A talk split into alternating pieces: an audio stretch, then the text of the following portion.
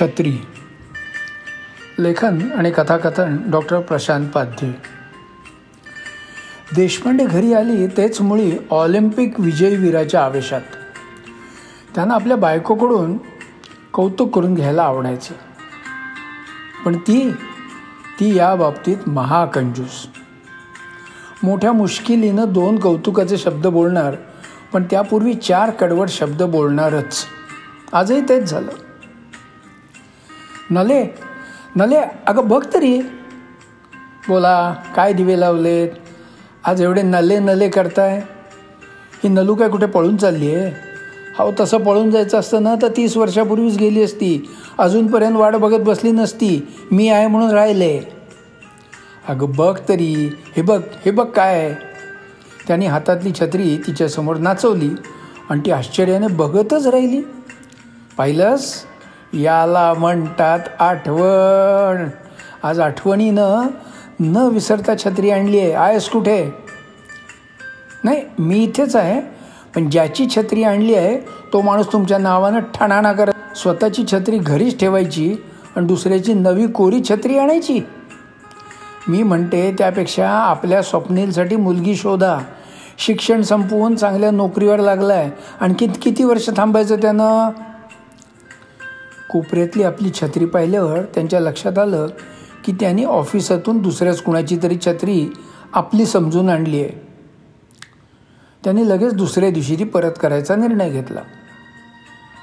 दुसऱ्या दिवशी त्यांनी त्यांच्या पिऊनला विचारलं अरे काल कोणी आपली छत्री सापडत नाही छत्री सापडत नाही असं म्हणत होतं काय? साहेब आपल्या ऑफिसातील कोणीच काय बोलला नाही. पण चौथ्या माळ्यावरचे श्रीवास्तव साहेब बोंबलत होते. ते आपल्या मोठ्या साहेबांना भेटायला आलते. तेव्हा त्यांची छत्री या बाल्टीत ठेवून गेले पण परत आले तेव्हा छत्री नव्हती.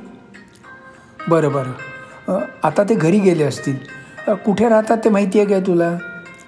मला नाही माहीत पण चौथ्या माळ्यावरच्या परबाला माहीत असणार. त्याला सगळ्यांचे पत्ते माहीत आहेत. देशपांडे त्या परबला भेटले. तुम्ही देशपांडे साहेब नाही का? अहो तुमका मी ओळखतंय.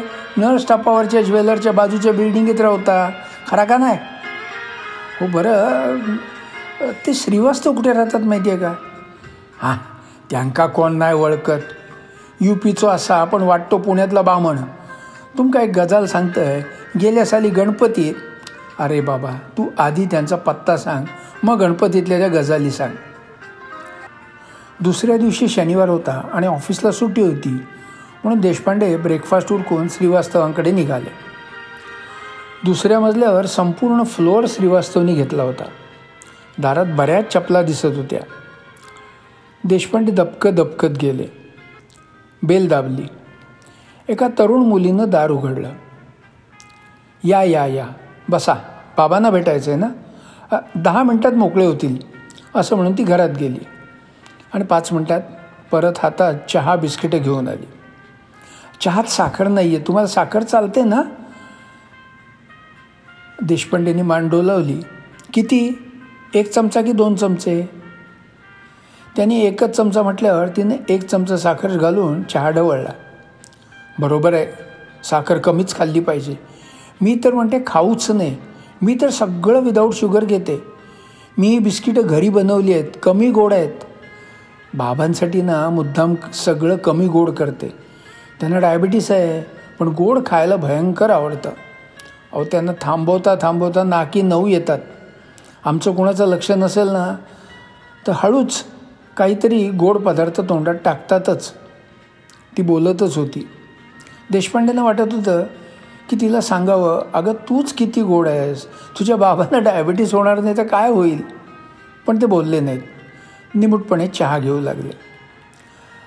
आज की नाही आमच्या घरी सत्यनारायणाची पूजा आहे. आता ती संपत आली आहे.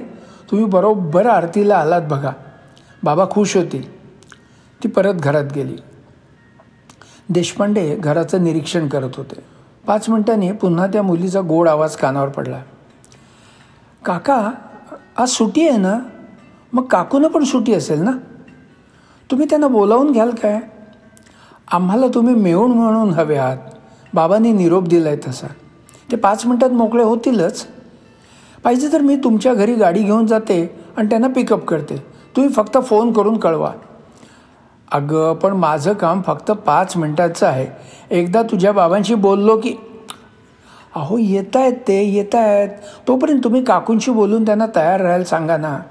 मी येतेच एका मिनटात. म्हणत ती घरात निघून गेली. नाही लजन देशपांडेंनी बायकोला फोन केला आणि काही मिनिटांच्या अर्जवानंतर त्यांना पटवलं. खरं तर त्या यायला तयार नव्हत्या पण त्या पडल्या धार्मिक वृत्तीच्या. त्यामुळे पूजा आरती मेहूण वगैरे ऐकल्यावर तयार झाल्या. अर्धा तास झाला पण श्रीवास्तव काही बाहेर आले नाहीत. देशपांडेंनी टीपॉयवरची सगळी वर्तमानपत्रं वाचून काढली. अगदी भविष्यसुद्धा त्यांच्या राशी भविष्यात लिहिलेलं होतं सर्व इच्छा पूर्ण होतील पण थोड्या आधी रंगाईनं. त्यांना पटलं. साधी छत्री परत द्यायची आहे पण हे एवढं क्षुल्लक कामही पुरं व्हायला इतका वेळ लागतो आहे एवढ्या देशपांडेंच्या सौ आल्या. अगदी नटून थटून. देशपांडे क्षणभर पाहतच राहिले. अहो केतकी आली ना म्हणून बरं झालं बघा. अहो ही कानातली मेली फिरकीच सापडत नव्हती किती वेळ. पण ही आली आणि एका सेकंदात शोधून दिली. नाहीतर मला यायला ना आणखीन किती वेळ लागला असतं ते काही सांगता येत नाही. थँक्स हां केतकी. काकू किती वेळा थँक्स म्हणाल? पाहिजे तर परत एकदा फिरकी पाडा कुठेतरी. मी पुन्हा शोधून देते. ती हसायला लागली आणि गंमत म्हणजे देशपांडेंची बायको पण हसायला लागली. ते मनातल्या मनात म्हणाले हे जर मी म्हटलं असतं तर? बाप रे बघायलाच नको केवढं मोठं रामायण घडलं असतं. केतकी घरात गेली आणि लगेचच परत आली. काका सॉरी हां. जरा प्रसाद तयार व्हायला उशीर झाला म्हणून आरतीला उशीर झाला. आता सगळं झालं आहे चला आत बाबा आरतीसाठी तुमची वाट बघताय. देशपांडे आणि त्यांची बायको देवघरात गेले. मग निरनिळ्या आरत्या सुरू झाल्या. देशपांडेंना बऱ्याच आरत्या तोंडपाठ होत्या. त्यामुळं त्यांनी वाहत्या गंगेत हात धुवून घेतला. बायकोनं मध्ये डोळे वटारले तेव्हा त्यांनी थोडं आवर्तं घेतलं. आरती झाल्यावर नमस्कार करून तीर्थप्रसाद घेऊन ते बाहेर आले आणि मागोमाग श्रीवास्तवही आले. त्यांच्या पत्नी देशपांडेंच्या सौसह केतकीला घेऊन त्याही बाहेर आल्या आणि त्यांच्यासोबत बसल्या. थोड्या वेळातच जेवण तयार होईल थोडा वेळ थांबू शकाल ना? श्रीवास्तवनी विचारलं. देशपांडेंनी सौकडे पाहिलं आणि म्हणाले नाही नाही काहीच प्रॉब्लेम नाही. आम्हाला भरपूर वेळ आहे. तुमचा आरामात होऊ दे. नाहीतरी सुट्टीच्या दिवशी आम्ही आरामातच जेवतो एक दोन वाजता. तुम्ही गप्पा मारा. मी जरा जेवणाचं बघते म्हणत मिसेस श्रीवास्तव उठल्या. आणि मी येते ना मदत करायला असं म्हणत सौ देशपांडेही निघाल्या. मग श्रीवास्तव आणि देशपांडेंच्या गप्पा रंगल्या. श्रीवास्तव तसे गप्पिष्ट. त्यामुळे एक तास कसा गेला ते दोघांनाही कळलंच नाही.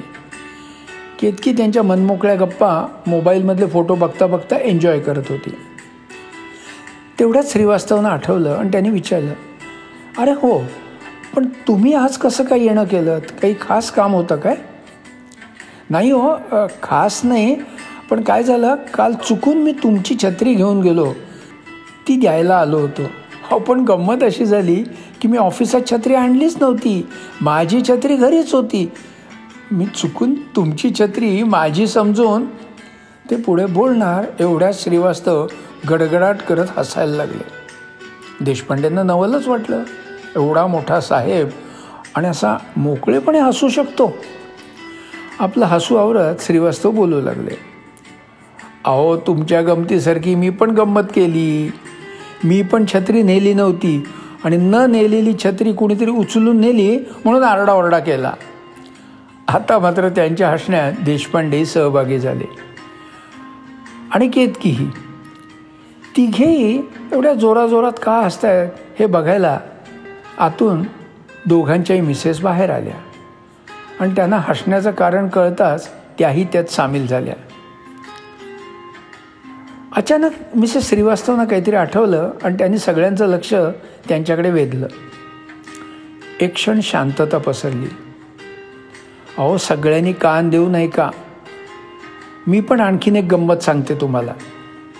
काल कपडे मशीनमध्ये धुवायला टाकताना मला केतकीच्या पॅन्टमध्ये हा फोटो सापडला. आणि गंमत म्हणजे तो फोटो तो फोटो ह्या देशपांडेंच्याच मुलाचा आहे. असं आत्ताच मला कळलं. आता मात्र चौघही केतकीकडे रोखून पाहायला लागले आणि त्यांच्या बघण्यातला संशय बघून केतकीनं मंद हसत घरात पळ काढला आणि पुन्हा त्या सगळ्यांचा हास्याचा गडगडाट हॉलमध्ये दुमदुमू लागला.